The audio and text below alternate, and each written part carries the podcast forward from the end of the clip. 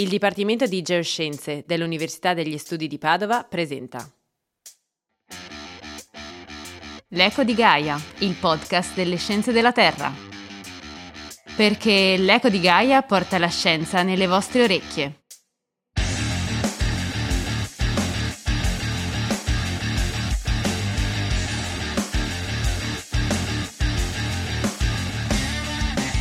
In questa puntata parleremo di geologia come materia interdisciplinare.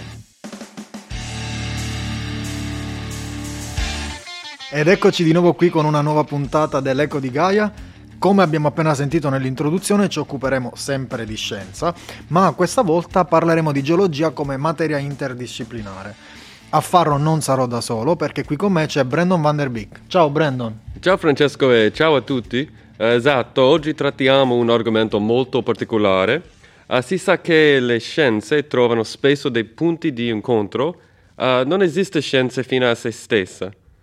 Hai perfettamente ragione, è come se esistesse una rete che collega le varie discipline e in questa rete troviamo proprio la geologia. Un perfetto esempio di interdisciplinarità oggi è il nostro ospite, è rappresentato dal nostro ospite. È una dottoranda del Dipartimento di Geoscienze dell'Università di Padova ed è Cinzia Scaggion. Ciao Cinzia. Ciao Francesco e Brandon, grazie per l'invito. È un piacere essere qui con voi e essere ospite di questo podcast, di questa puntata. Uh, sbirgiando un po' il tuo curriculum, ho letto che provieni da un percorso umanistico Uh, ti sei formata all'Accademia di Belle Arti di Brera, uh, dedicandoti alla conservazione e al restauro dei beni culturali, specializzandoti nella conservazione delle arti contemporanee. Ma tu, Brendo, non sei l'unico che ha sbirciato il suo curriculum. L'ho fatto anche io, sono andato su internet, ho googolato il suo nome e ho scoperto che nel post laurea, Cinzia, hai focalizzato il tuo interesse e quindi i tuoi studi verso la salvaguardia dei beni biologici, in particolare delle ossa che sono tutelate nell'ambito della conservazione dei beni culturali. Adesso ce lo spiegherai meglio tu. Sì, eh, esattamente, è sempre difficile comunque riassumere effettivamente un'intera carriera in così poco spazio, però è proprio vero, e come hai detto tu, dall'ambito umanistico i miei studi si sono poi spostati progressivamente più sull'ambito scientifico. Ma da un ambito così artistico e apparentemente lontano dalla geologia, perché abbiamo visto che ti sei occupata di restauro, conservazione, beni culturali, eccetera, come sei arrivata oggi al Dipartimento di Geoscienze presso il quale lavori e studi? I reperti osteologici di cui mi occupo non si discostano in realtà dal mio percorso, in quanto essi sono considerati tutti gli effetti dei beni biologici da tutelare e salvaguardare.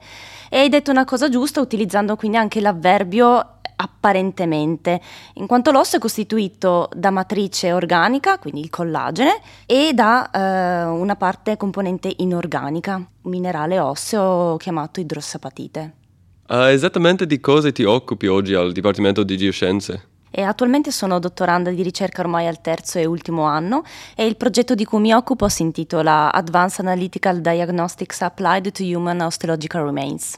Ma al di là della formazione che abbiamo visto essere appunto veramente trasversale, perché il tuo lavoro è interdisciplinare? Perché il lavoro di cui mi occupo eh, riguarda diverse discipline, quali l'antropologia fisica e molecolare e l'archeometria e la geologia in questo caso anche. Ah, quindi sei l'ospite perfetto. Non abbiamo sbagliato a dire che la carriera di Cinzia rappresenta in pieno l'interdisciplinarità.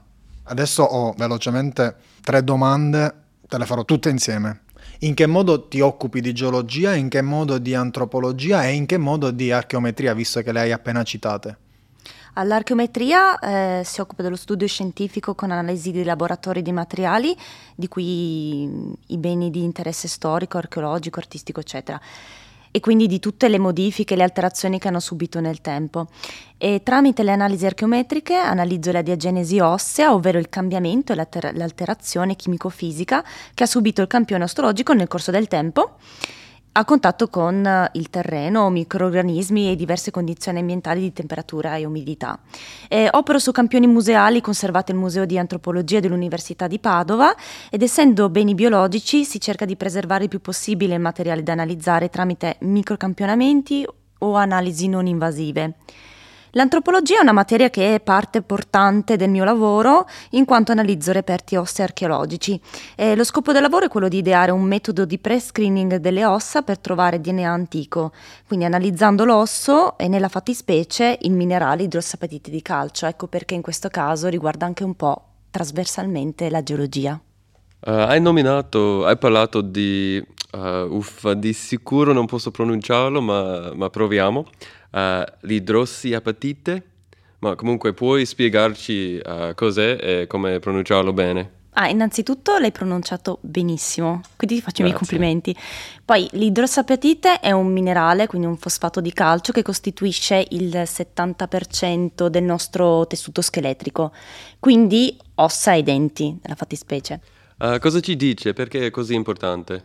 E la dimensione dei cristalli di idrossapatite e la composizione eh, della parte inorganica che costituisce l'osso, correlata quindi alla quantità relativa di collagene, ci dà indicazioni sullo stato di conservazione dello scheletro, quindi molto importante. Allora, tu prima hai parlato di microcampionamenti e analisi non invasive, ma in che modo riesci a essere non invasiva quando studi i tuoi campioni? Eh, faccio un piccolo foro per prelevare della piccola quantità di polvere con un microtrapano, quindi a livello dell'orecchio e con lo stesso strumento prelevo una piccola quantità invece di polvere della radice dei denti, quindi i miei campioni in questo caso sarebbero la rocca petrosa e la radice dei denti. Anche perché immagino che trattandosi di, mm, spesso di beni museali cerchi di essere, eh, cioè di rispettarli, perché dopo i tuoi studi immagino tornino al museo, o mi sbaglio? Assolutamente sì, e poi essendo campioni museali sono altamente richiesti anche perché con l'incremento di queste analisi molecolari c'è sempre più un'increscente richiesta e quindi bisogna cercare di preservarli il più possibile. Ma um, hai nominato il cranio e hai nominato anche la rocca petrosa. Quali sono, al di là di questi due, eh, le parti del corpo, del corpo umano che studi? Io analizzo semplicemente e solamente eh, rocche petrose e radici dei denti e mm, vorrei aggiungere appunto che cos'è magari la, la, rocca petrosa che qualcuno qua magari si sta ecco domandando con questo termine così che sembra super scientifico ma è, è una porzione ecco dell'osso temporale che contiene il nostro organo uditivo ma perché proprio queste ossa e non altre? Cioè perché la rocca petrosa sì e il femore o altri no? Perché essendo un lavoro di pre-screening per valutare il potenziale di, di, un reperto osseo per l'analisi molecolare, il DNA residuo può essere recuperato non contaminato in alte percentuali nella rocca petrosa, in quanto è una struttura protetta da agenti esterni ed è anche un tessuto molto compatto, mentre eh, anche nelle radici dei denti c'è più possibilità di recuperare il materiale genetico. Quindi è più alta la probabilità di trovare del DNA in queste ossa piuttosto che in altre. Esattamente. Una volta prelevate le polvere uh, ottenute dai tuoi, uh, tuoi campioni o sei, uh, e poi cosa ne fai? Le analizzo con la spettroscopia a raggi infrarossi e quindi una volta prelevate queste polveri io le macino all'interno di un mortaio, ne faccio una polvere quasi talcosa e aggiungendo del KBR, del bromuro di potassio, che all'infrarosso ecco, non, è, non è visibile, io così ottengo una pastiglia che poi verrà analizzata attraverso questa, questa tecnica. Ok, eh, ma cosa vediamo da questi spettri? Uh, quella che vogliamo, come un Rorschach test in psicologia, cosa? L'IR è una tecnica vibrazionale e mi fornisce indicazioni quindi sui legami molecolari eh, sia della componente organica che della componente inorganica che costituisce il mio campione osseo e da queste informazioni io riesco quindi a valutare lo stato conservativo del mio reperto. Ma componente organica oppure componente inorganica cosa ci dicono? Eh, entrambi mi danno informazioni sullo stato di alterazione, quindi insomma di, di diagenesi di un campione osseo. E se trovi del DNA, cosa ne fai? Allora io non posso trovare molecole di DNA perché non faccio appunto analisi molecolare, ma con la mia indagine spettroscopica posso cercare di capire se appunto un mio campione può, può essere quindi ben preservato e quindi può avere più probabilità di avere DNA rispetto ad un altro campione, quindi faccio già una preselezione dei miei campioni e in questo modo posso anche cercare di evitare di, di danneggiare reperti museali, quindi molto importanti. E cosa ne faccio? Il campione, quando poi l'ho analizzato e ho visto che può essere idoneo all'analisi molecolare, mando poi il campione a un laboratorio di, di analisi molecolare che, dove fanno analisi di DNA.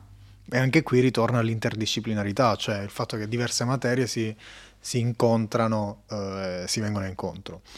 Ma eh, dove si trovano i tuoi laboratori, presso i quali lavori? Allora, i laboratori con cui collaboro sono il CNR di Padova e l'Estonia Biocenter dell'Università di Tartu in Estonia. E ovviamente anche ho fatto delle analisi al Dipartimento qua di Geoscienze. Ma come sono fatti questi laboratori? Allora, quello del CNR è un normalissimo laboratorio di chimica, con un bancone, eh, tutta la bilancia perché devo essere molto precisa e poi ovviamente lo strumento che mi serve, in questo caso la spettroscopia. Invece il laboratorio dell'Estonia Biocenter eh, purtroppo non l'ho mai visto, ma immagino sia, anzi deve essere essenzialmente una camera bianca estremamente sterile per evitare qualsiasi contaminazione esterna. Come nei film. Come nei film. Ok. Perché dici purtroppo non l'ho mai visto? perché mi sarebbe piaciuto in realtà, ma eh, con, questo, con, questa sto- storia del Covid, quindi dell'emergenza sanitaria, è stato impossibile fare un periodo all'estero. Anche perché ricordiamolo, il Covid, soprattutto nell'ambito della ricerca, ha rallentato tantissimo il lavoro di tutti. Quindi questo è un tema caldo in questo periodo, ricordiamolo, non ha rallentato soltanto eh, tutto ciò che è produzione, ma ha rallentato tanto anche la ricerca. Oh sì, posso... Ne approfitto per, per ricordarlo. Tornando un attimino dentro i tuoi laboratori, nello specifico quelli del CNR in cui sei andata, eh, sei andata personalmente, usi dei, dei, presidi tipo un camice, dei guanti o qualcosa in particolare o, o no? Sì, uso il camice. Eh, ovviamente quando sei in un laboratorio chimico è d'obbligo il camice, eh, i guanti e essenzialmente, vabbè, la mascherina ovviamente in questo caso è essenziale, soprattutto in questo periodo. Ce l'avresti comunque, quindi. Ce l'avrei comunque, esatto. E quindi i guanti soprattutto mi servono perché così evito magari contaminazioni di ogni tipo. Allora, uh, facciamo un passo indietro. Uh, voglio sapere come è fatto il tuo campione nello stadio più grezzo. Alla fine il mio campione nello stadio più grezzo è essenzialmente uno scheletro quindi uno scheletro che viene recuperato poi, vabbè, in fase, cioè in, durante uno scavo archeologico, quindi dal terreno, ma è uno scheletro. I scheletri che trovi nel tuo, scusa, nel lettino del tuo laboratorio, uh, a che epoca risalgono? Ah, risalgono ad epoche molto lontane, tipo 8000 anni fa, fino ai giorni, fino all'epoca moderna, quindi XIX secolo. Ok, e perché studiare un reperto così recente? Eh, allora, perché confrontare un campione recente con uno molto antico è utile per comprendere i vari cambiamenti fisico-chimico che hanno subito e correrà quindi la possibilità o meno di estrazione del DNA. Ma quindi possiamo dire che hai anche scheletri dei giorni nostri? Possiamo dire che ho scheletri dei giorni nostri, sì. E i tuoi studi hanno applicabilità in ambito forense o non? hanno anche applicabilità in ambito forense in quanto può capitare che il cadavere recuperato possa essere molto danneggiato e sia difficile l'estrazione genetica. Per esempio nel caso in cui il corpo mm, è carbonizzato, ad esempio, no? Assolutamente sì. Ok.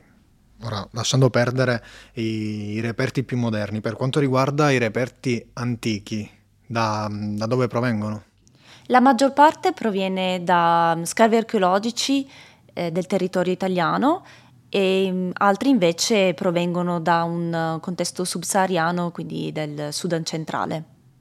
Mm, infatti volevo chiederti in che condizioni riversano, cioè sono intatti, sono, eh, non lo sono assolutamente, sono dei frammenti? Eh, I reperti che analizzo sono in diverso stato di conservazione, alcuni sono molto degradati, quindi non si trovano in una condizione di conservazione ottimale per via appunto delle condizioni ambientali climatiche e di tipo di terreno che hanno contribuito al loro deterioramento. Ho una domanda molto importante. Uh, hai mai lavorato con ca- cadaveri di personaggi storicamente famoso, famosi? Scusa. Sì, anche se parlare in realtà di cadavere non è corretto perché per cadavere si intendono anche eh, i tessuti molli. Io in realtà opero solo sullo scheletro. E ho lavorato quindi sì su scheletri famosi, per esempio nel mio progetto ho riguardato l'analisi eh, di uno scheletro famoso, qual è quello di San Teobaldo. Ma non conosco San Teobaldo, parlami di più di San Teobaldo. È stato un eh, religioso cattolico francese morto nel 1066, eh, forse di lebbra, e abbiamo fatto uno studio molto bello completo, quindi con analisi molecolare, radiocarbonio, studio paleopatologico e anche antropologico. E si capiva dagli studi che avete fatto la causa della, uh, della morte? Eh, allora, lo stiamo accertando tramite lo studio dei nostri dati raccolti durante la ricognizione. Quindi gli studi su Sant'Obaldo sono ancora in corso, ma eh, al di là di, di, questo santo di origini francesi, avete studiato altri personaggi famosi, quindi eh, anche nel corso dei tuoi studi passati, hai avuto a che fare con scheletri di altri personaggi famosi? Sì, uh, abbiamo studiato anche, fatto la ricognizione mh, antropologica e paleopatologica eh, dello scheletro di San Valentino di Monselice. E si tratta del santo degli innamorati o non, non c'entra nulla? No, è il santo protettore sia degli epilettici che degli innamorati. Adesso passiamo ad una serie di domande un po', un po personali che riguardano la tua carriera. Uh, quindi cambiamo letteralmente registro. Ti chiedo perché hai scelto questo tipo di carriera? Perché da sempre ho una grande passione per la conservazione e lo studio dei reperti ostologici e quindi il PhD che sto conducendo qui al Dipartimento di Geoscienze mi ha dato questa bellissima opportunità di farlo. Uh, hai mai avuto dei ripensamenti? Eh, la ricerca è senza dubbio faticosa, quindi in quanto ti porta a misurarti continuamente con te stesso, però dà anche grandi soddisfazioni, quindi direi assolutamente no. Quindi diresti che vuoi continuare con questo lavoro? Vorrei continuare ad occuparmi dello studio dei reperti ostologici, senza quindi abbandonare la ricerca, sì, piacerebbe. Quindi classica domanda da colloquio, come ti vedi fra cinque anni? E ancora a lavorare sui miei reperti scheletrici e continuare ad occuparmi di loro. Tanto la materia prima non mancherà mai, no? E con quello siamo arrivati alla fine di questa puntata dell'Ecco di Gaia. Uh, noi speriamo che vi sia piaciuta e soprattutto uh, l'abbiate trovata interessante. E se posso aggiungere, spero inoltre che la mia esperienza sia stata di ispirazione per qualcuno e che magari lo abbia anche convinto ad intraprendere un percorso simile. Eh, ce lo auguriamo tutti perché parlare di scienza è importante e lo è oggi più che mai. Siamo bombardati da notizie che nel gergo definiamo trash, quindi spazzatura. E quello che cerchiamo fa- di fare noi dell'Eco di Gaia è compensare questo voto cosmico che ci circonda portando la scienza nelle vostre orecchie. Mi sembra una bella iniziativa, quindi complimenti. Grazie. Grazie. Noi vi salutiamo, vi ringraziamo per averci ascoltato e ci sentiamo presto. Ciao! Ciao a tutti! Ciao. L'Eco di Gaia è presentato da Brandon Vanderbeek e Francesco Rappisi. Alla regia e montaggio Leonardo Pasqualetto. Alla comunicazione Valeria Cascone. Non dimenticate di seguire i nostri canali social Facebook, Twitter e Instagram.